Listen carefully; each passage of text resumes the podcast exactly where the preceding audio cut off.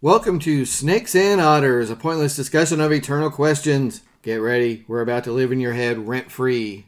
Welcome to episode 80. I am Martin. I'm Robert. And I'm Francis. So, uh, this episode we are calling The New American Century. And what I want to explore, a- and the guys are let me uh, kick this one out for us, um, but I want to explore the emergence of America on the world stage in the second half of the 19th century, and as that then rolls over into the 20th century. So the new American century we're talking about is not the 21st. would it's be the 20th. yes. Because Yeah. now we're 20 years into the. Well, yeah, the whole, yeah, people our age, the the concept, the phrase "turn of the century" means two things, and uh, depending Right. on what century Yes. you're talking about. Yes. Not that we are that old. We didn't see the 19th into the 20th. It's No. just So, but this is a this is a topic that uh, I've been reading about some, and over the last few years, and in particular, there's there's two books about this that are, that really uh, have, have impressed me. Um, the first one is John Taliaferro's All the Great Prizes about the life of John Hay. Uh, he, John Hay is a big time American statesman. And the second book is Robert W. Mary's President McKinley, Architect of the American Century. So you can see how those kind of play together. And of course, I think all three of us have read Edmund Morris's um Theodore Roosevelt trilogy. Yeah. So that's That's that's a on my big part shelf. of this as well. Yeah, yeah, it's it's still still the standard.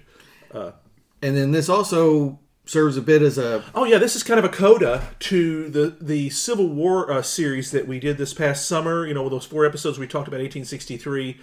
One of my complaints about biographies in general, but oftentimes history books, is you you reach a certain level and you don't say what happened after. I was talking to the guys in the show prep um, uh, that uh, Peter Ackroyd did a wonderful kind of the standard biography these days of Thomas More that I really loved, but it cringes because it really ends with his death.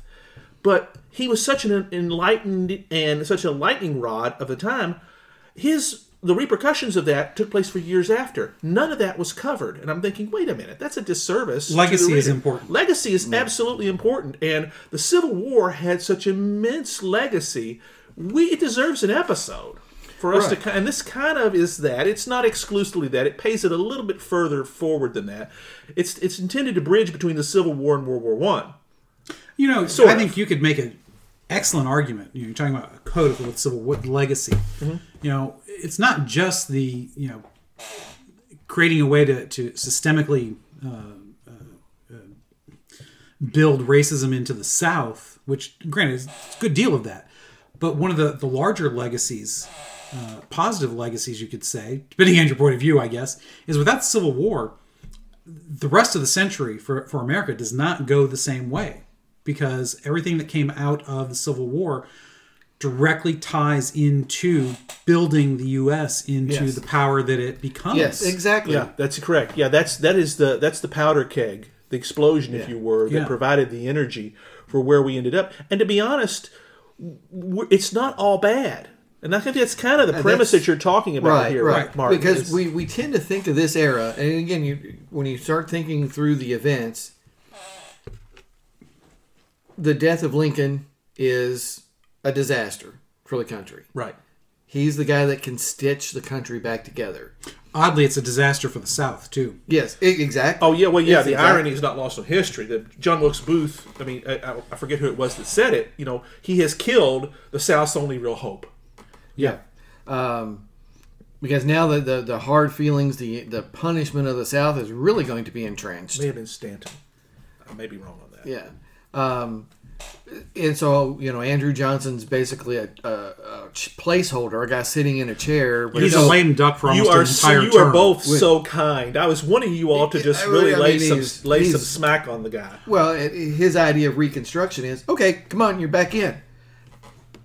You know, it's no. politically. That was never going to happen that way. Lincoln was the only one that had a shot at coming even close to that. Right. Because Lincoln would have been willing to discuss and collaborate and bring Congress in, work with Grant, work with Sherman figure out a way to do a military occupation of the South that then begins to stitch the country together. You know, and we've talked about Grant. We talked about, you know, he's the guy that tries to suppress the Klan. He's the guy that's really trying to make sure that the verdict of the Civil War is not overturned in the South through domestic terrorism. And then, so what's going on then? What what moves on is stitching the country back together becomes this engine of, of growth for the most part. The railroads, we you Right. know, we show prepped about That takes the- place during the- this time. Right, the railroads are the engine of growth. Right. And Without the railroads, you have two coun- you have two countries. oh yeah, You have the very populated, dense for the time, east that is becoming very industrialized, and then you have the Great Plains and the West. And you know, you're talking about something that took weeks to months, depending on the time of year you went, to Oh, get yeah. from one side of the country to the other. St. Louis to California is a six month journey by wagon. Right. So So yeah, it is, it is not something. It, it, it is no small thing to say that the railroads are a game changer. They were a game changer in the East during the war because it was the first time you really saw troops being moved like that. right. Now you're moving not just people, you're moving goods back and forth. yeah, I mean you're pumping blood to the west. You through the are. railroads 'Cause- it's your artery system. Yeah, because you know a lot of that. There's not a whole lot that you can do. You can you can grow food in the middle in the plains. Then once you get past the mountains, which are nearly impassable, Right. Then you've got the fertile land of California and so on. But without a way to connect those, it's Yeah. it really is Yeah, they, different. they, then you would have had a, different regional tendencies. Yeah. yes, Uh, Yeah. yeah. yeah, to each So- other or so the- tensions yeah. actually. Yeah, they're, they're you know the railroads are are, are are the growth. They're they're the blood pumping through the continent. But you know when we when we look at this era, our our our thoughts of this era are colored by well we love Western movies, so it's all about the old West. It's all about gunfights and all that stuff. And we talked a little bit about this in show prep. You know, a lot of that stuff is aftermath of the Civil Oh, War. yeah, it- it's PTSD. Exactly. Yeah, In- In fact, absolutely. it's ex- almost exclusively that because you you- you've got you know how many thou- hundreds of thousands of men under arms taught to do something that humans are capable of, but we're not created for. This terrible, horrible, horrific violence against each other, and then when you're finished, you don't need them anymore. You toss them. Okay, we will go home.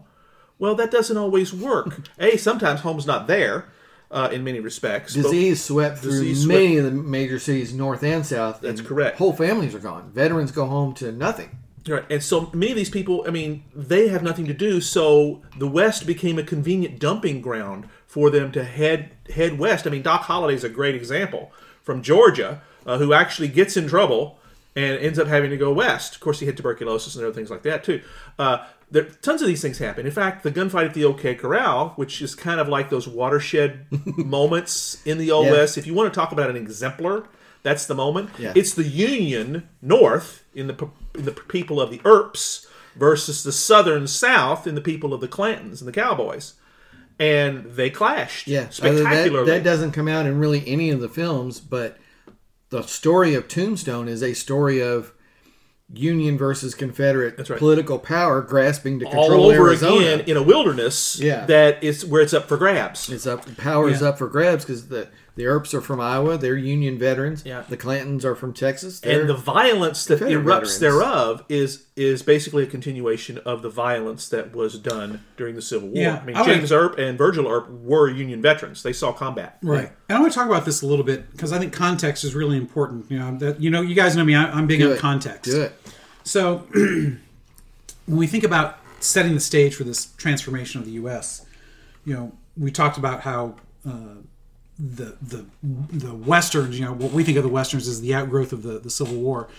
One of the things that I think is important to, to remember is that the Civil War at the time would probably have been the biggest war ever Yeah, most number of men under arms, eh, eh, with possible exception of the Napoleonic Wars. Um, yeah, they would have had more, but they also had a hu- much larger area to pull from. Well, I don't want to say much larger, I don't know. but well, maybe maybe not geographically, but when you start adding Russia in, that's kind of where the Well, yeah, numbers but I get mean, tipped. my point is, yeah, the, uh, population-wise, it would have been, but it also um was basically a- a push from one country across the entire continent. right. It wasn't limited to one geographic country like right, this because was. it was that was a war of conquest, Right. Which is a different Well, thing Yeah, entirely. from the South, you, so was the Civil War. But Well, that's, that's an entirely different that's thing. right, yeah. But my point is, though, um, this is the first time you saw such a massive number of men under arms in the same country that after the war was over, they're still in the same country. yeah, the And- invaders don't go home because everybody's the invaders. Right. You know, when will they get it through their heads? That's all our That's it. territory, all our, It's land. Lincoln, yeah. Whereas, you know, i- prior to this, I'm willing to bet that a good number of the men who went east with Napoleon, if they lived, never made it back because they just stayed where they were. You know? Oh yeah, there, there there was a there was a uh, there was a bleeding of people that uh, across Europe during that time. The only issue, part of the issue was too, is they spoke different languages. Yes, that but- kind of messed with it a little It bit. does, but you also have to remember, though, even then, it was not unusual for, u- unusual for, unusual for people to speak more than one language. That is correct. Well, von Clausewitz was a great example because he went to Russia. Uh, uh, because Well, I mean, even the, the lower class, you know, they Sure. would have they would have been able to get by even in some pigeon version of, of Right. German or, or Italian or Spa- uh, Spanish, whatever. Well, and Jewish diaspora. They're all. I mean, yeah. they're all So- across the continent as well. So you know, you spread out the aftermath. Whereas here in the same country, you've got to figure out how to deal with all these people as a you know uh, in a different way than I think has ever been done before. So yeah, when you're talking about sending all those guys west, well, not necessarily. Well, this is our official policy. yeah, It kind of becomes the unofficial yeah, you know kind of happens. and, and it's not Yeah, I- necessarily sending them exactly. as you've got all these guys that that they've lost as well as the ones in the north that don't know what to do with do with themselves and they're looking for meaning they're looking for a way to, to have some control over their lives which they can't do where they where they are right. from so they go out west trying to Yeah. to re It to was- restart their lives it was an opportunity that was you know lots of people took advantage of. right Yeah. this Well, is something and- that's unheard of Right, and the government set this the conditions. Yeah. Because uh, selling off the land at really really cheap prices and The Homestead Act. the Homestead Act. Right. That's a big one right there. So you're, you're right. We tend to look at at this era through this one prism, and of course, in our modern day, uh, that prism gets colored by revisionist history and you know everything's evil and America's always bad. Well, the Indian Wars brought that about. Yeah. That- Well, I mean- there's nothing. There's nothing good about that. Well, you have that, but I mean, you also had what went on in the South too. I mean, there's Well, a that's lot of evil going on. Yeah, I- absolutely, I mean, yeah. it- there is there there is a definite attempt to overturn the verdict through domestic terrorism. Is Yes, no question. Wi- And if Lincoln had lived, I think things would have gone a lot differently in that respect. Because once Reconstruction's over, because the North they finally just get tired of it. Yeah. it's like we're done. Well, the Klan and and those people step into that power They, vacuum. they, yeah, they reemerge even so after. if Lincoln is there and things aren't as bad, you know, and that domestic terrorism maybe maybe it's still there, but maybe it's not as bad. What does the South look like if the you know if that power vacuum isn't filled by them? Is Johnson for sure is is, Is part got of his the problem. eyes closed. That's- yeah, he that- doesn't. He doesn't. Yeah, the understand damage what's he going does on. early on, even though it's not. I mean, because think about it, he's got three years. It's a damage of inaction. well, that's correct. Yeah, It's it's Well, not in that being- three years, a lot of that is spent in trying to figure out what we're going to do. Yeah, You know, you're getting all of the amendments passed because those don't happen all at the same time. right. and you're figuring out what you're going to do with everybody and how you're going to do it. So, you know, that's not an immediate. Oh, we know exactly what we're doing. So, Yeah, I mean, when he, there's he nobody gets a with a short vision. shrift in a lot of ways, and I don't say that just because he's a Johnson, because I'm not related. But he gets short shrift in, in a lot of ways because he was given an unwinnable hand. Oh, there's no question. Yeah, and there's no redeals here. Yeah, yeah, no Yeah, redeals. well, and- and he wasn't up to the the challenge. He was not. He was not up to the Correct. challenge. Well, I mean, he well, he was really never intended to be anything. He was a he was an attempt at conciliation. Because yeah, well, you didn't pick vice presidents back then as potential successors. Well, that's right. In which you know he's the he's one of the primary examples we were talking in the show. And prep. he's a unionist from Tennessee, right Is- is- which was an attempt to sew sew things together uh, which didn't you know ultimately Didn't work, yeah. work, yeah But yeah, I mean, so that's that's this prism that we see this era through. But there's more to it than that, and that's what I've discovered in reading these two particular books. Is there's a real development of American power that Europe pays attention to. Yeah. eventually Well, it's Eventually. not just military power. it's economic power. It's as well. economic because power. industrialization is going on. which gives us which gives us weight on the international stage and contrary i think to this idea that everything's horrible we do attempt to use this influence and this power in a positive way and hay john hay is i think a guy that there ought to be a statue to now of course in the last few months probably somebody would have tried to tear his statue down He was a unionist. yeah, but that doesn't seem to matter anymore. Well, unfortunately, Um, right. So just a little on Hay that makes him so interesting. He's a very young man um, uh, during Civil War. He ends up in D.C. Uh, back then, you didn't really have a White House staff, so to speak, uh, or a presidential staff, but he he's answering Lincoln's mail. Yeah, He and a man named John Nicolay they they get a job personal secretaries. To, our to uh, personal Lincoln, yeah. secretaries to Lincoln. They're answering his mail, and Lincoln gets a massive volume of mail. Obviously, he's in the middle of a war, so he's getting letters about how to conduct the war and what to do. Uh, and Probably probably, letters from moms and wives saying, you know, Oh yeah, yeah. you So know, what it's have a- you done to my my husband and, and children, whatever. yeah. So it's a huge job um, that he and Nicolay are performing, and so of course he's around when Lincoln is killed. He's he's about to leave the administration. Mary Todd couldn't stand either one of them. Wanted them pushed out because you're paying these guys out of your own pocket. There's no budget for this. So Right. Lincoln's really paying them and Mary Todd Lincoln wants to use that money to for new drapes or something. Uh, y- well, yeah. 'Cause Oh, she's- Lord, yes. Unfortunately, she's by the time I think it's Tad, right? Yeah. That dies as a young No, boy. it's Willie. Willie. Willie. is the one that really messes her up bad. They, they had Lincoln had four sons. Uh, the se- uh, Robert's the only one that lived to adult, full adulthood, Right. Uh, and he actually is becomes part of the administrations of what some of the stuff we're going to be talking Yeah. about.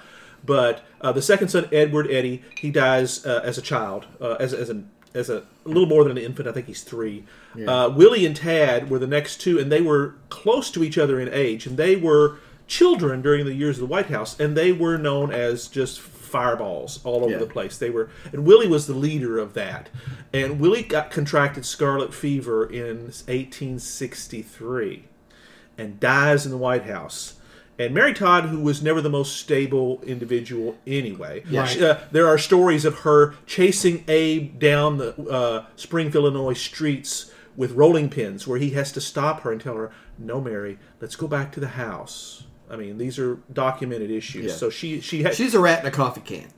that's very well put. I was hoping one of you guys would pick this up and give me the, the, the colorful metaphor that we were looking for. Yes, she is. But Willie's death absolutely destroyed her, destroyed her. Uh, and she was, and the movie Lincoln, which we talk about often because it is so good, Steven Spielberg's, portrays this pretty well. Lincoln had to not only manage the greatest war on American soil ever, but also managed this batshit crazy wife of his who has, just by her position, certain degrees of power Yeah. uh, and sh- and you know, being able to push out Hay and Nikolai uh, was part of that because it was domestic type stuff. It was functioning in the house. She had authorities in that. Yeah. Uh, and with and Lincoln's death, which also unhinged her even more, she never got over that. Yeah. In fact, Robert had to have her committed at Yeah. one point, which still there's controversy over that.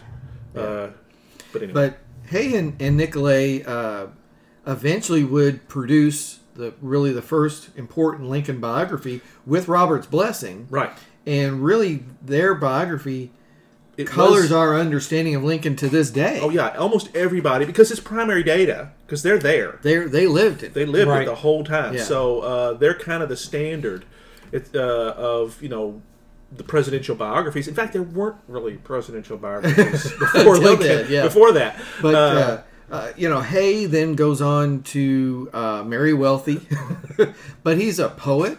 He's a novelist. Uh, his novel is called *The Breadwinners*. Uh, it's pretty unique. It's uh, written about uh, labor capital relations, and he So is this like a 19th century Ayn Rand?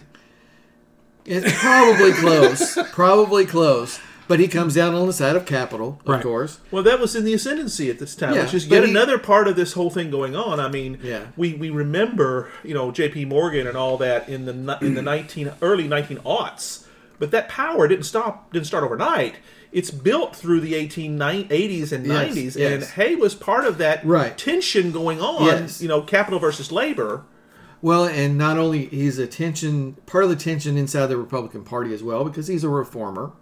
Yeah. Oh yeah. So he- grew up he's- under that. Yeah, so he's kind of in Lincoln- and out of influence. Well, yeah, Because- Lincoln's reform Lincoln Lincoln's reformist tendencies no doubt formed Oh him. yeah, Lincoln. Lincoln nearly adopted the two of them uh, to a Right. point. I mean, they're of that age where they would have seen Lincoln as a father figure. Right, so And they as will a be heavily reformer. influenced. Yeah, well, and at the end, yeah. Well, and that's the interesting thing. You know, they're going to be heavily influenced by him, and we have to remember the Republican Party was founded as the Reform Party, Yes. Correct. A- absolutely one hundred percent. Yeah. And it, it was kind And of they're at the origins, and Yeah. so that's going to color everything that comes after them. But unlike most Reform parties, it immediately gains almost total control of the country Yeah. because of the Civil War. And then the Grant's faction comes to be known as the Stalwarts. Right. So there's that usual tension you have in different parties is now happening in the one party. Yeah. So they they've got. I mean, every party goes through this, and it's different. I mean, right now you've got even the Democratic Party is kind of the progressive AOC group, and then you know a more moderate Joe Biden. Joe Biden sliver or whatever. So and that was going on then. It- It's a natural tendency. So he's in and out of uh, out of uh, influence with the Republican Party uh, throughout this period, but he becomes an advisor to Garfield just as Garfield is killed. So now he's experienced almost in personal contact two assassinations. Um, he comes back into government. He eventually becomes ambassador to the court of St. James, I think it is. Uh, then becomes Secretary of State. This is under McKinley. And he's an important government official when McKinley is killed. to lose two presidents by assassination might seem a misfortune. One is bad luck. Two is Yeah. Carelessness. carelessness. Three is da- just outright like, maybe suspicious. it's me. Enemy, Yeah. enemy action. That's Yes. that's the way. Yes. Yeah. But Heh, been married nine times? Hell, maybe it's you. Us- Oh, uh, I don't. We've never actually. I don't think said this on air, but Tim Wilson, the great comedian, long may he rest in peace, is one of our heroes. yeah, he's a funny, he- funny, he- funny guy. We've funny seen him man. in person. Yeah, absolutely. And Look- that's one of his gags. Look there. him up. He's worth some time. He's got. He's. Uh, he was with Capitol Records longer than he, than the Beatles were, as he was uh, famed for saying.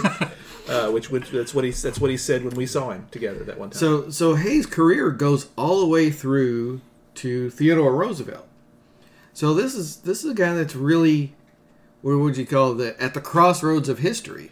he really is. yeah, And he, was he was actually portrayed on film. We talked about this in show prep uh, by John Huston, the great director. Oh. uh, in the movie missed that. I in the don't movie The understand. Wind and the Lion with Sean Connery Yeah. and Brian Keith, directed by one of our heroes, John Milius. Yeah. Wow. Uh, And the That's same- some big names. The big famous names. yeah, the famous cable, uh, we want Perdicaris alive or, Rasuli dead. Yeah. That was read out in the 1904 Republican convention, the coronation of, of Roosevelt, running for that term after McKinley's killed.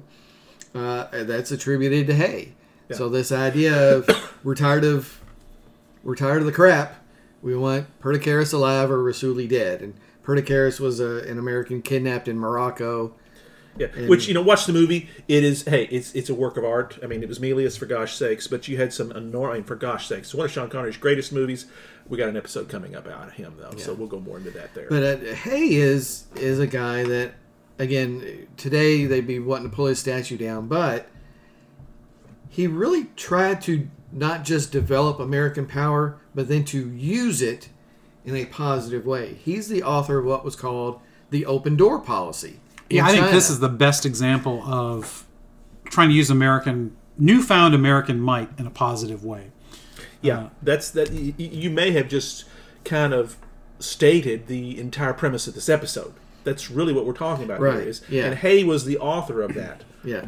or certainly one of the driving forces. Yeah, as Hay is uh, McKinley's Secretary of State, and again, uh, McKinley is one of these guys too that gets kind of this. Well, he was an affable dude that really They got shot. yeah, they That's got all we- shot. yeah. Mark Hanna was the power behind the throne. He was he was the campaign manager from Ohio. He was an affable Ohio guy, um, but really, Robert W. Mary makes a case that McKinley knows what he's doing yeah, Roosevelt's shadow reaches backwards and overshadows and him. overshadows Too much. McKinley too Uh, much. that's not fair to The- the- McKinley. The, energy that and this vibrancy and the great quotes and all that that, that Roosevelt was really overshadows kind of this mild mannered McKinley. But McKinley knew what was up. He knew what the score he, was. he was a huge political animal. He was very, very uh, well known and well respected on both sides of the aisle, which is unusual in this time. and very influential in Congress. because Yes. he had been a congressman and still had friends, even in the House, not just the Senate, but in the House. And so he knew how to kind of put people together to get things Yeah. done. And again, he, he's bringing in Hay. Hay is not a stalwart. He's not a ref, uh, one of these old school guys with the spoil system. He is a reformer. And in the aftermath of the Spanish American War, very important, which again, is huge, yeah. Right. You, you know, we're, we're now in possession of the Philippines. We're now in possession of Cuba. And there's a tension going on in America about we shouldn't be holding on to these places. We are not imperialists like the bad old Europeans. So there's a, a you know, this tension in trying to figure out, well, what are we really? And Hay is one of these guys that's, we're going to use American power for good. We're going to try to fix Cuba. We're going to try to fix the Philippines and eventually give them independence. We're not going to hold them forever. Eh, maybe a little optimistic, but I think that was what he was. That was wanting his to do. intention. In many respects, he is the uh, great grandfather of what would eventually become the Marshall Plan, because Yeah. that that philosophy bec- becomes so entrenched in American understanding. By the time of the Marshall Plan, we don't think anything of- else of it. Of course, we've seen the disaster that came out of World War One, Well, in and many we're a part of ways- that. In many ways, though, that is, e- even though some might call that an anti imperialist attitude, it's a very imperialist attitude. Because what you're doing is really, eh, this is not my argument, but I can see how someone would make the case Yeah. that this is a continuation of, of, of American policy from the very beginning, in that you know, Europeans came over here and colonized a place that already had people living in it yeah, uh, under the pretense of we're better than they are Yeah. and we can teach them how to be like us and therefore better the white savior complex. Yeah, the- Yeah. The, white man's burden. white man's burden and so then we started doing this in the philippines and cuba and you see this later on in the early 20th century in the dominican republic and, and other places Yes. where we do this Nicaragua, and Nicaragua, Haiti, and every all, yeah, yes. down to Panama when they start building the canal, all of this, and it's going to have its pros and cons. It's going to have yes, some good things happen, and yes, bad things happened. Uh, but I, I think I think you have to recognize though it's a different form of imperialism. Oh yeah, it's very different than European. That's for Yeah, sure. and it is de- is different than European imperialism because it is not about conquering to strip the country that you're conquering of its wealth. That's naked greed. Right. I will say this, you know, we, generally speaking, that was not how we went about things. You know, we didn't go over and, and granted, you know, it's not like we went someplace that had, you know, large copper mines and gold mines and diamonds, like in, you know, that you would see in, Africa, in, yeah. in Africa. But overall, I'd have to say, for all the warts, it had a more beneficial effect Yeah. than the colonialism that went on in Africa. It's a tightrope. Yeah, They're, it is. they're walking a tightrope. They are. trying to figure out what to do because you've defeated Spain. Spain was had these places. Now what do you do? They're not ready to be. But it was not a war, and the Spanish American War was not a war of conquest or imperial uh, attitudes. It just kind of happened. Well, it kind of happened, but it kind of happened on purpose. Well, that's and there's You had yeah, we- It people was who- it was the idea to drive the old world out of this hemisphere, which especially was- in Cuba. Well, yeah, and that's a Monroe thing exactly. that where we kind And of I and want that's to talk a, about we've that got the too. history of that, how that goes with it. right. Well, it's also though you've got people in in the country, you know, the the yellow journalists, not uh, the the least of them, because they helped drive the the influence. There, there, yeah. We're, we are an economic power. We have built a military. You know, we built the navy, uh, and once you build that, what are you going to do with it? Right. And once you've won the war, what do you do with what you've taken away from Spain, Right. the Philippines, Now, and granted, Cuba? You got to figure it out. you know, this, they talk about this being the emergence of the U.S. as, as a world power, sort of, but it's kind of like you know when a Big Ten team plays somebody from you know the the you know what was it, what was the old um, uh, conference that was all the cities. Uh, you know, Louisville, U of L, was- Metro? Metro, the, the Metro Conference, you Conference know. USA. Uh, no, and probably even before that, you Yeah. know, because you know, it's- Metro's the seventies, yeah. yeah, when you Yeah, like he's- when a you know four A team goes and plays a single A team, you know, i- it's not the same. It's it that's what the Se- the Spanish American War was. Yeah. they were on their last legs as as a power, and we saw it. Well, we as in those who were looking to flex power saw that as an easy win. An Oh, Mm, easy absolutely, yeah. opportunity, yeah. And you know, let's face it: if you want to go to war, you don't want to go to war against the, uh, the war against the heavyweights. You want to go against the, the, the lightweights. Well, and you also get noticed by the heavyweights too, which You was do. part of the thing. And bear, bearing in mind, this was capitalized upon. This could have been a flash in the pan. Roosevelt, in particular, the Great White Fleet and all that. Yeah. he capitalizes on this and brings that victory and takes it where it could go. yeah. and that's I think part of what you're talking Yeah, about. here. because well, let's take a break real quick though, because I want to I want to tag on to both of those things. I want to tag on to Monroe, like you guys were talking about, and I want to I want to get back to the open door policy too in China and how important that was. But first, new bourbon. yes, you Yes. poured this, and neither of us have a clue what it is. We haven't. e, I haven't even tasted mine yet. You haven't tasted? Well, no, haven't we're yet. taking a break. Uh, Yeah. I took a sip earlier. It's interesting. It's It's interesting. Quarter Horse Reserve. I saw that over there on the counter. Okay. Okay, It's brand new. Uh, just opened today for this recording. Uh, listeners, we are back at Studio M here in the, the spacious uh, recording facilities. yeah. And uh, I broke open a new bottle of basement bourbon. of the Nakatomi Tower. yes, the 30th floor of 30th, Nakatomi. 31st, right. 30th floor behind the waterfall, just down from Yeah, Ellis's office. Okay, That's yeah, I'm right. starting to get this right. Okay, yeah, exactly. And you've given us soap, soapstone cubes uh, in our glasses here that we're kind of you hear the clink Yeah. as we go through here. So it's chilled, Yeah. but not watered. So it's it's. Could you call this quasi neat? Is that even It- possible? it's, yeah, I mean, it's basically neat. It's just Yeah. chilled. Yeah, yeah, just- uh, but it's Quarter Horse Reserve is from Owensboro. oh, love So Owensboro. a little different. Uh, I usually prefer my Nelson County stuff, but Yeah. Well, But you know, this when is, we went uh, Mm-hmm. to Minard, we uh, we ate there in Owensboro uh, at Old Hickory Barbecue, which you guys weren't as huge of fans of as I was personally. I thought it was absolutely fanta- fantastic. Well, I enjoyed it immensely. Mm. Owensboro Barbecue. and we had been there before Oh, We uh, had. when we went to the uh, ordination of um, uh, Bishop Medley. Bishop Medley. That's right. Yeah, and it was uh, uh, Owensboro Barbecue is very different than any other barbecue around. Proudly so. The the mutton. I- I'm, I'm going off on a tangent, but you know we kind of. But it's barbecue. Come on. barbecue. Well, see, we Barbecue don't- and bourbon. It's all right. We haven't talked a lot b- of barbecue, and I think we probably got a Hoopa Jube episode at some point that we are need to to. do that. Yes, we'll have to do We that. did a chili one. It's time to do a barbecue Time to one. do a so we just kind barbecue. of kind of chop that. I up a do little bit. prefer the meat naked and And s- allowed to be sauced uh, myself. to to extent. Yeah. Smoked I meat, agree. though. I love well, smoked meat. Owensboro barbecue don't work that way. It's all mixed together. It's It's- pre-sauced. that's I'm very okay with different. that. I'm not real big on, on just slathering it so that, you know, it drips off. Because to me, it's the meat. you want to taste the smoke. Yeah. That's right. Oh, You want to taste the rub. Yeah. You know, I Yeah, want I the like the dry flavor, rubs, but I don't yeah. want to be overwhelmed because Yeah. for me, it's all about being a carnivore. Well, that's right. Well, And- you know, we uh, the lunch that we had today, as we were recording, we got from Bootleg Barbecue just up the road here, which is like we were talking about it. Uh, it's the closest restaurant to the Nakatomi Plaza. uh, so I mean, it's just literally moments that we could have walked if we really felt like it. Uh, and dang, it was good.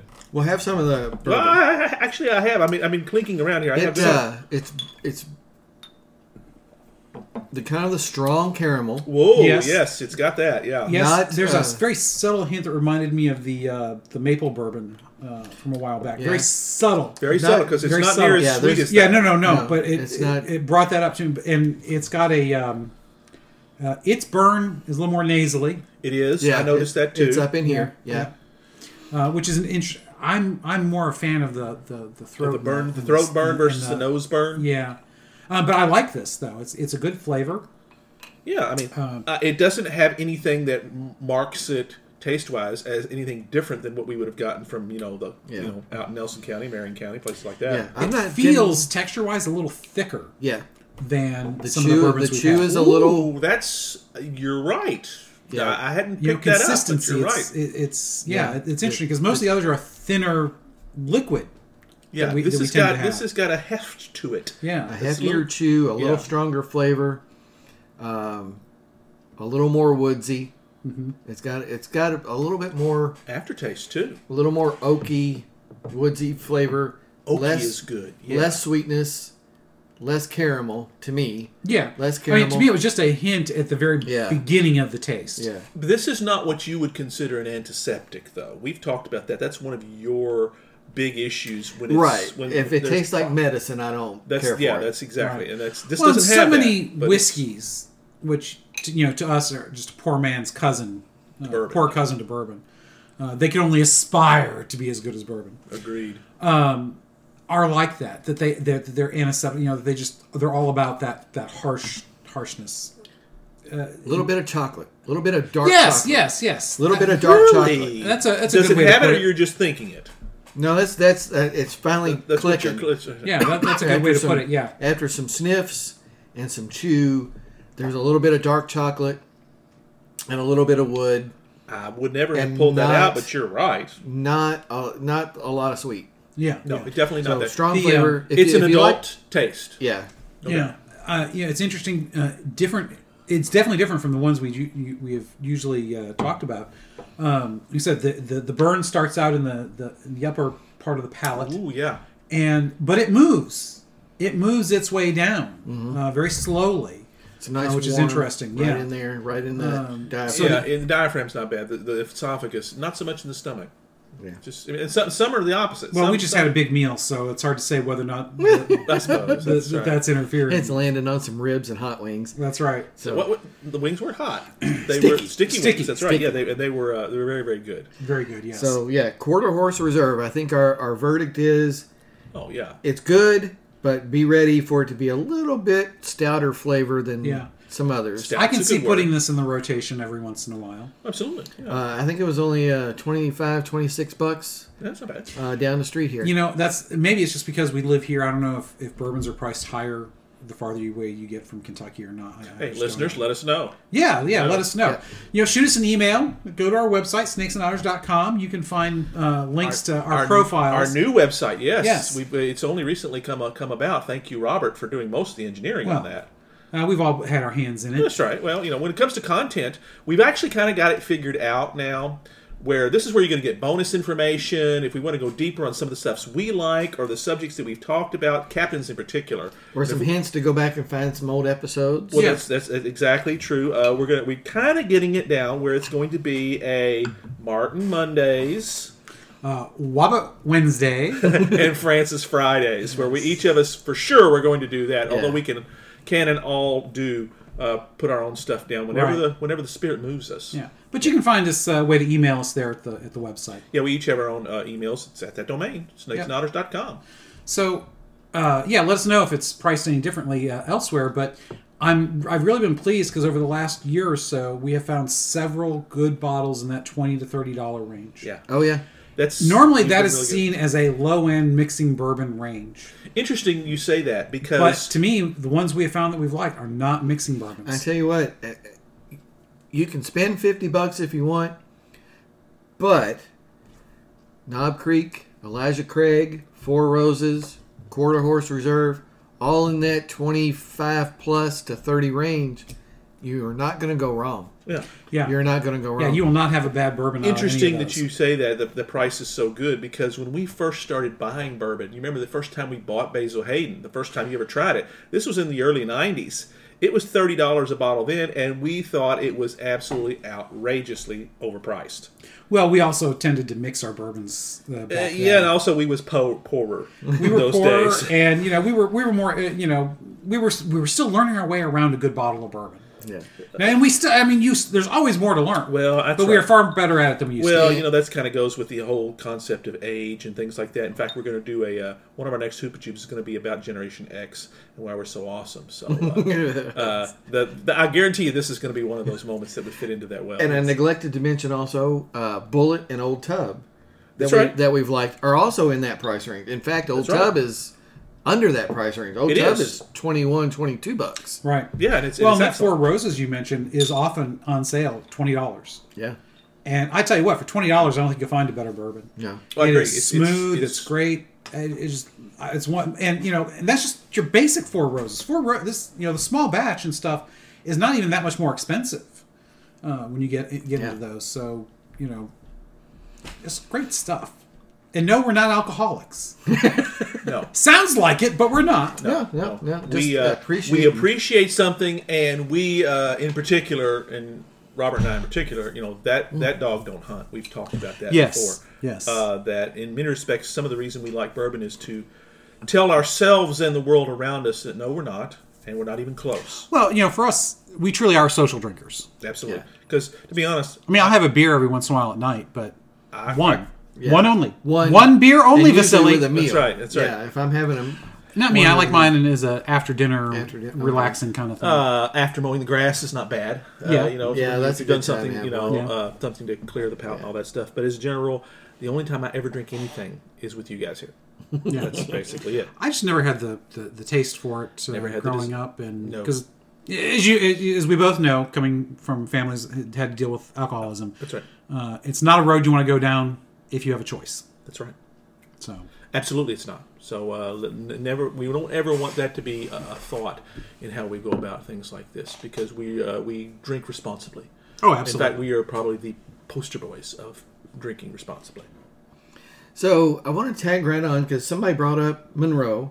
I did. yes, Monroe- that was that was Thomas Francis. the Monroe Doctrine, and absolutely what John Hay did, uh, and and pushing Spain out of this hemisphere, and what Roosevelt ends up doing, interceding with Venezuela and Germany, uh, and their dispute, and all of that is is definitely the continuation of the Monroe Doctrine. So you're Panama absolutely- Canal too, because and the did, Panama Canal. because didn't it have uh, European uh, origins before we took into it? Well, there was the uh, the, French attempt attempt, yeah. at uh, Culebra uh, in Nicaragua. yeah. yeah, that's it. See, I knew. I uh, Yeah. knew I, well, the French had the rights, and but their basically their attempts collapsed, and we bought their bought the rights rights, for yeah. next to nothing.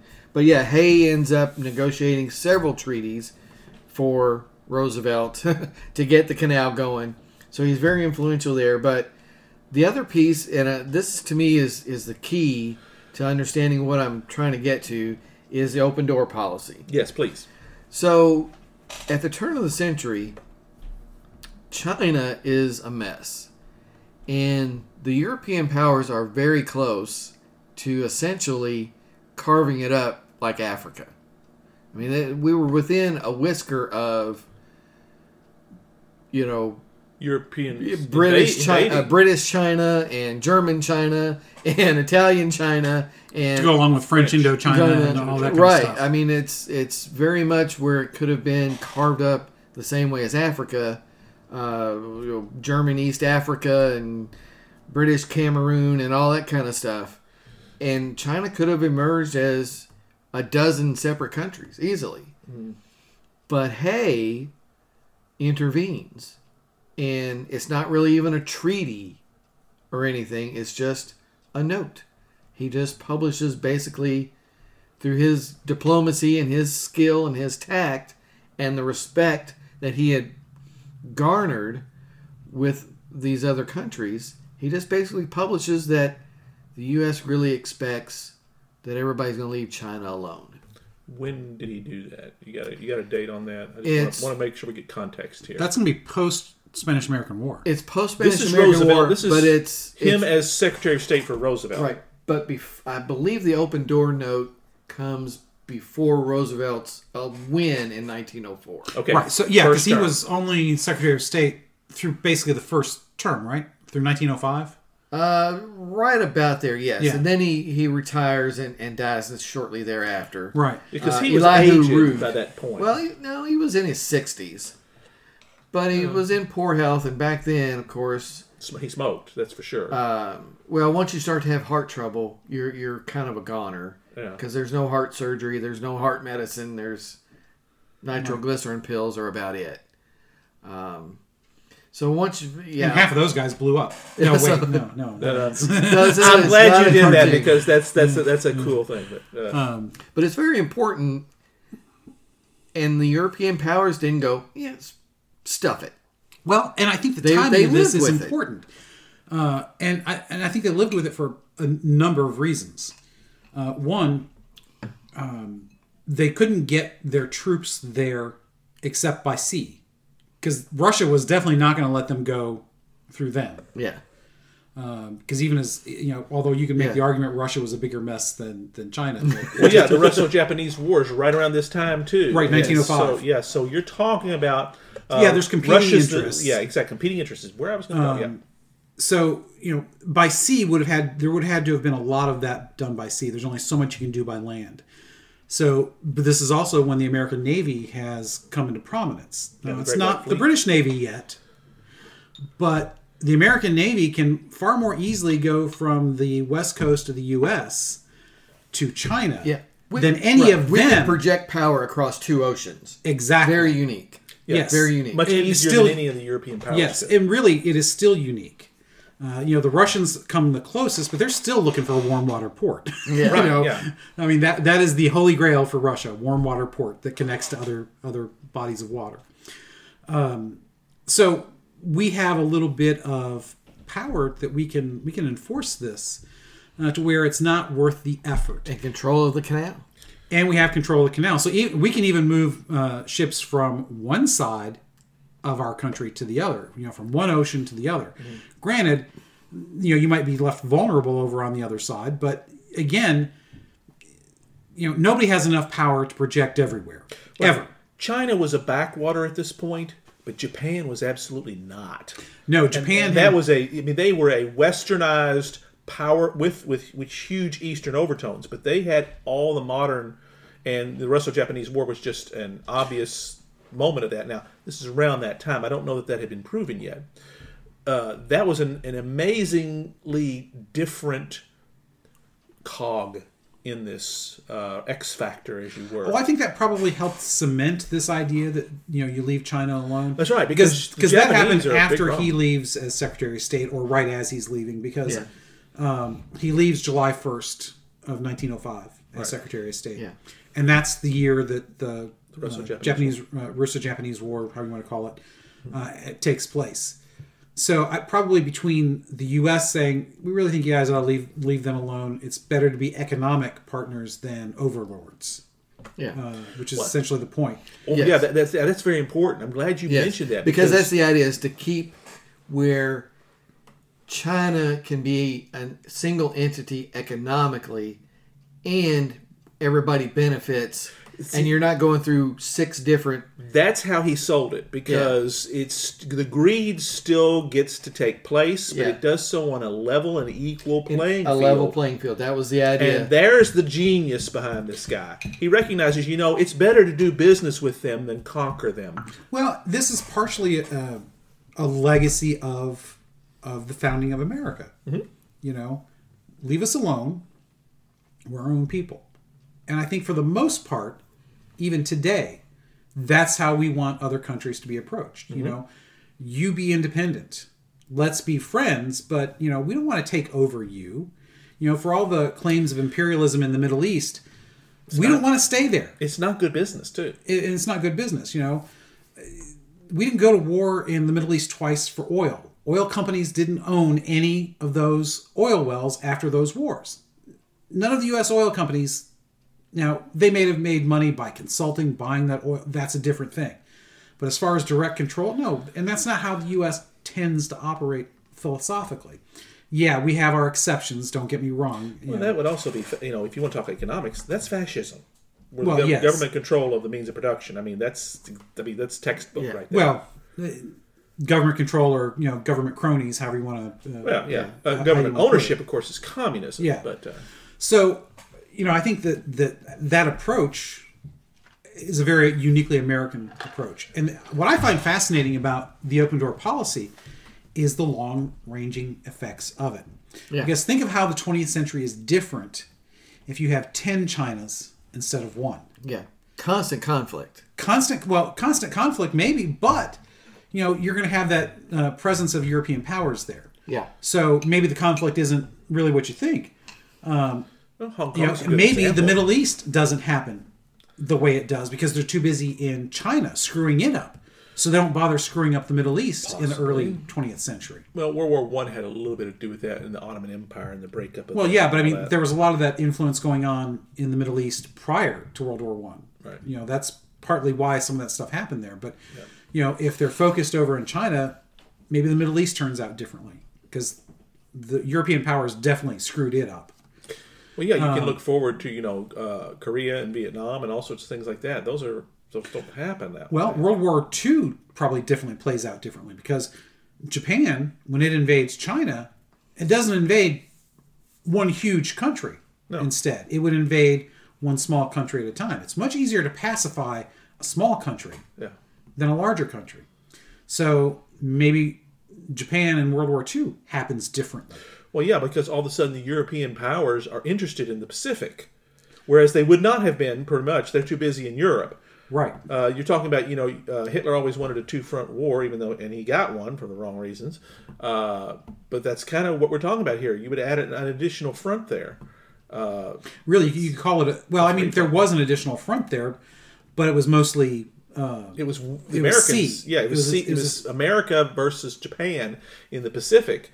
and, and the Brits were, you know, a, a footnote because most of their navy was not in the Pacific. Correct. Yeah. And what was got destroyed. A good Yeah, deal. they got pushed out of Singapore. Really, you know, Yeah. that pushes them all the way back, essentially, to Australia. to to- well to India. India. I Well, was gonna they- say. yeah, on land, yes. uh, Yeah, you know, uh, uh, the loss of Singapore then makes Thailand basically undefensible, and it really allows the Japanese to push the Brits all the way to the border of India. Right. And you know, uh, as far as at the sea, at sea, you know, the Japanese push everybody to Australia and back to Pearl. Yeah. And of course, we, as we know, not taking Pearl was probably their big mistake, but that could have gone either way too. That's a whole nother, Whole nother set thing. of whole nother of- thing. Yeah. But yeah, I mean, you guys are absolutely right. Uh, This, it's a huge continuation. of This idea, of the Monroe Doctrine of, look, all you old school Europeans got to get out of this hemisphere, and uh, a continuation of this American idea of we're actually going to be troubled by colonialism. We're actually going to be troubled by imperialism. Which is it's so going to be a ironic. debate in our country and and our Right. political forces, uh, McKinley and uh, Roosevelt and Hay and all these guys are going to have to walk that tightrope and try to figure out what do we do now. Uh, and, Yeah, and 'cause try we're, to we're put- different than them. Well, sort of, but we're, we're different how we go about it because I find it so ironic when you think about it because it's almost like we don't s- when we look in the mirror we don't realize that we're looking at uh, or when we look at the Europeans we don't realize we're also looking in the mirror because manifest destiny Mm-hmm. is imperialism. oh, absolutely. You know, There's, I was wondering I mean, if we think were going about to go there because that's we talked about this that that 1900 the 1800s. the first half of the 1800s pre-civil war is all about manifest destiny. that's right. And there's your you know we're willing to be imperialist, but only within this small sphere. Well, it's a pretty big sphere. Uh, It's a pretty big sphere right? uh, relative to the rest of the world, though. We won't we will not export our imperialism, but we'll sure as hell do it at home.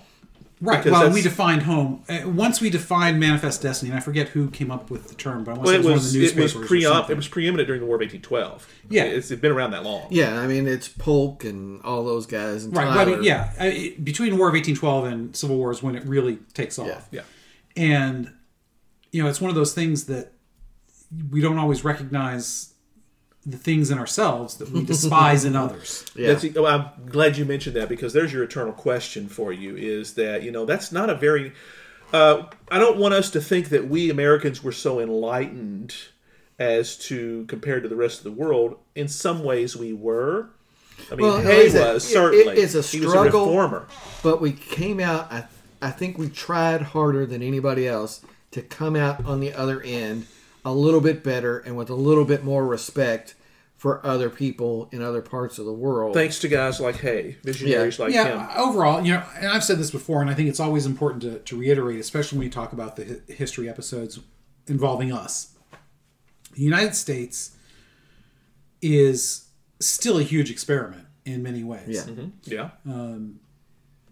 And our progress in all areas has always been two steps forward, one step back. Always. Yeah. The progress of freeing the slaves involved the step back of the aftermath of Reconstruction. and the racism that still pervades. Right. Yeah. You know, but all of that slowly gets better over time. And We eventually passed the Civil Rights Act. and eventually we get 100 years almost to the day. Yeah. I Yeah. mean, we're almost the only place that even tries. And maybe Yes. that's your kind of that's kind of your point, isn't it? it's right. It's Along with the Brits. I mean, obviously uh, they were huge in in uh, ending the slave trade. ending the slave trade. So they had it's- their moments I- too. yeah, I think it's the idea that folks, you watch a western, and or you watch some other movie about America that's made now, you're going to see a perspective that's America's horrible. Okay, that's art. You're entitled to the to make that kind of art. But look a little deeper. Yes, there's conflict. Yes, there's not perfection. There's sins. There's there are sins. Sure. We are human, and it, I always say this. We talk about this in Code of Honor episodes. Humans are fallen creatures. That's right. If we were perfect, then we'd be angels. We wouldn't be humans. But some people do try hard. And I think Hay, McKinley, and even to a degree Roosevelt tried really hard. Roosevelt was the first environmentalist. Absolutely. I mean, yeah. he was the first person that saw that saw a need and actually had the guts, and the will, and the power to make a difference. You know, he he invited prominent blacks to the White House to Uh, Booker have- T. Washington and Yeah. got a, a million tons of grief from it. and told everybody to basically kiss his incredibly wide American ass about it. That's a very way way of putting But it. at the same time, then he became em- embroiled in the uh, Brownsville, Texas thing and expelled an entire regiment, I think uh, it was, Yeah. uh, the, of the Buffalo soldiers out of the Army uh, pretty unjustly. So everybody's got their things. But I think that these great figures in American history at least tried. They tried to live up to what the promise of America could be. they recognized they weren't perfect and tried to change those parts that weren't. Right. And tried to tried to use this new emergent American power for good, for a counterbalance to the rapacious ways of the old world. And that's not to say it was even tried to be used exclusively that way, because obviously it wasn't. Yeah, I mean, no, you can't everybody do it. Right. Yeah. But, you know, the intentions of not. And I hate to put it this way because it, it makes it sound like you know, I'm trying to, to make excuses. But it, it seemed to be more about trying to do the least amount of harm with doing the most amount of good, not just for us, but for others. Yeah, yeah. Because nobody anywhere acts on the international stage without acting in their own interests in Yeah. some way. Well, And then there's- altruism can be good business if you do it right, and I Well, think yes. that's kind of what they're talking about here. Yeah. Uh, that there's uh, being moral and uh, being self-interested are not mutually exclusive. They're not, although fact, they're often they are. Yeah, well, that's correct. And hence, you know, because Europe, now maybe we're painting, painting with a broad brush here, but Europe had no qualms whatsoever about exploiting the world for whatever it could exploit. Yeah. Yeah. and I'm, when I say Europe, I'm speaking essentially Britain, France, and Germany. Well, but Spain. it's, but it's not Spain- limited to them. that- that's correct, not at all. Uh, one of one of Hay's buddies, or, or somebody that he had a passing acquaintance with, uh, Leopold of Br- uh, Belgium. yes, the Oh, Belgians, yes. the Belgians were notorious. uh, Leopold wanted the Congo not just as a Belgian possession, but basically as his own private plantation, uh, and and sent people to Africa basically with the idea of shoot everybody that don't look like you. I'm taking this over. I mean, these these what a history's kind of unknown scumbags. He, he is, and, I, and part of the the nuance of this is the fact that he was the uncle of Albert, who married Victoria. Mm-hmm. So uh, there, he he kind of had the Brits in his back pocket, or tried to, Yeah. because he's related. And then here you get into a lot of that stuff going on. If you want to see him portrayed on screen. Uh, they the TV series, the British TV series Victoria Mm-hmm. with Jenna Coleman, uh, does a fantastic job of laying him out uh, everywhere as kind of the scumbag that he was. He was actually the, so it's portrayed here, and this was the rumor. He's actually the uh, illegitimate father of Prince Albert himself. Oh, uh, by because he had sex with Albert's mother, who was married. yes, to I've heard that's how to that his, happens. to his brother. Stay with me, I will be faithful. All right. Uh, ha- had bec- it was his brother's wife, so uh, it. But uh, that's one of the guys that Hay basically is trying to finesse. Is Correct, this guy because that's he has basically enormous wants power. he wants Africa for his own backyard, um, as a personal possession, and Hay's trying to, in a diplomatic way, smooth that through and say, "We It's don't not a want to good do idea." that. Yeah, we that's don't right. want to do that." And and he was effective, um, and again was very respected throughout Europe, and used that respect to make the world a somewhat better place as much as he could. yeah, it's, Wonder what his effect would have been if he had lived another twenty or thirty years. Granted, think by that would that have point been he was tough. getting old. That would have been tough. Um, he dies in his 60s.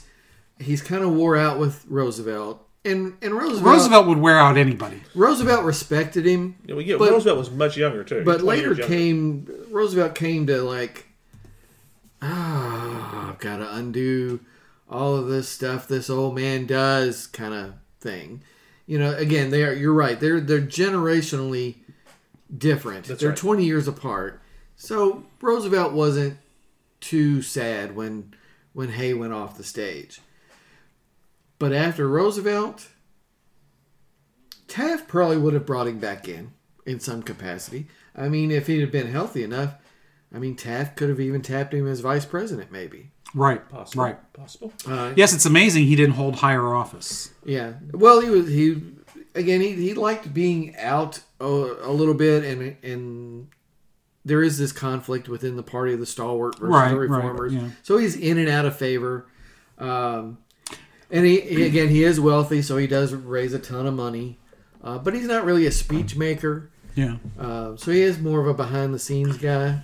The reason I, I mentioned that, what if he had lived longer, is a man like him, with his view, with his ability to influence, was sorely missing from the world stage prior to World War One.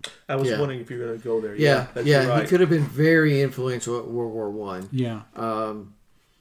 he would have been willing to break out of the old forms, I think, and would have been charming enough and respected enough that they would have listened and went along.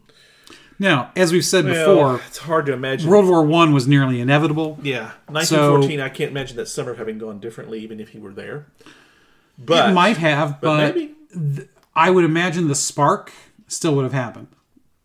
I think the assassination and the, the that The unrest assassination, but that was a maybe, that was Thanos. It was inevitable. yeah, maybe he puts it off a year. Maybe they have to wait for another spark, Y- Maybe, yeah. which Well, could have this happened. because this was not the only time that you know stuff has happened that it just this is the one we remember because it actually led to it. Yeah. But there were other sparks that could Oh yeah, that there, didn't there, take there didn't would have catch been fire. another one. There would have been another thing. Yeah, because you got to remember, you know, Europe, they were constantly at war.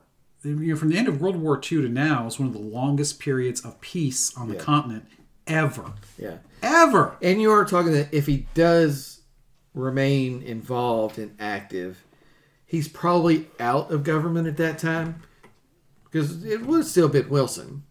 Right. Yeah, Wilson So- would have had nothing to do with him. I don't think. Yeah, he's so a Republican. He, he might have been part of a Taft, but then by the time you get there, again, he's in his 70s so he's Mm-hmm. He's prob- probably done by then. He's ready to head off to New Hampshire and hang out. That's where they had a, I think, a retirement home was in New Hampshire. So, guys, that really went really well. I, that's exactly where I wanted to take that. And uh, listeners, be willing to rethink the second half of the 19th century and American power.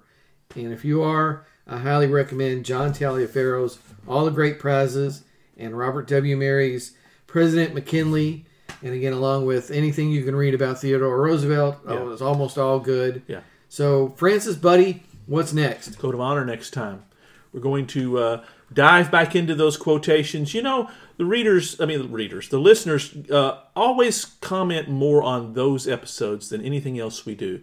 Uh, something about those quotations that we give resonates with Kind people. of our number one downloaded episode. Absolutely, it's uh, we hear back over that Honestly, all the time. it's the one I enjoy the most. Yeah. Well, you're the hammer. Of course, it's you're going to love that one. Well, I- to me, it, Code of Honor plays in my wheelhouse. It There just you go. does. Yeah, the quotations that we give, and you know, there's no limit on where we'll go on this. We try our very best to be uh, always fresh, always different. Uh, sometimes we'll go thematic. Uh, we did the Nietzsche thing that was. I think kinda- that's the only time we've really gone thematic intentionally. well, we uh, I've got some more planned that we'll do that in 2021, where we'll do a few like that because I kind of like wow. that. Yeah, so- I may be the contrarian then and, and not do well.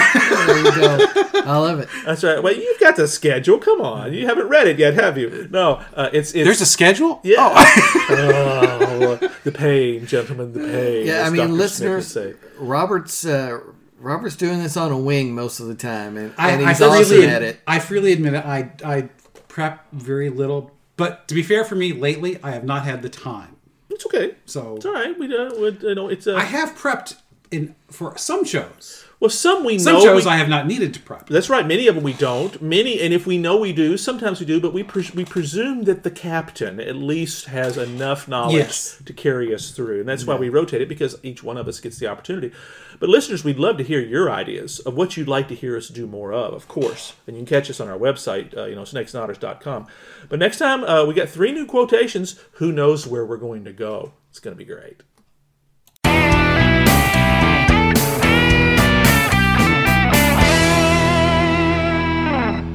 Hope you enjoyed another pointless discussion of eternal questions. Remember, new episodes published every Friday at noon Eastern. Spread the word. We're on all the major podcast platforms. And leave us a comment or review because that helps others find us. We're on Instagram, Twitter, as well as our website, snakesandotters.com. I'm Martin. And I'm Robert. And I'm Francis. Join us next week, same snake time, same otter channel.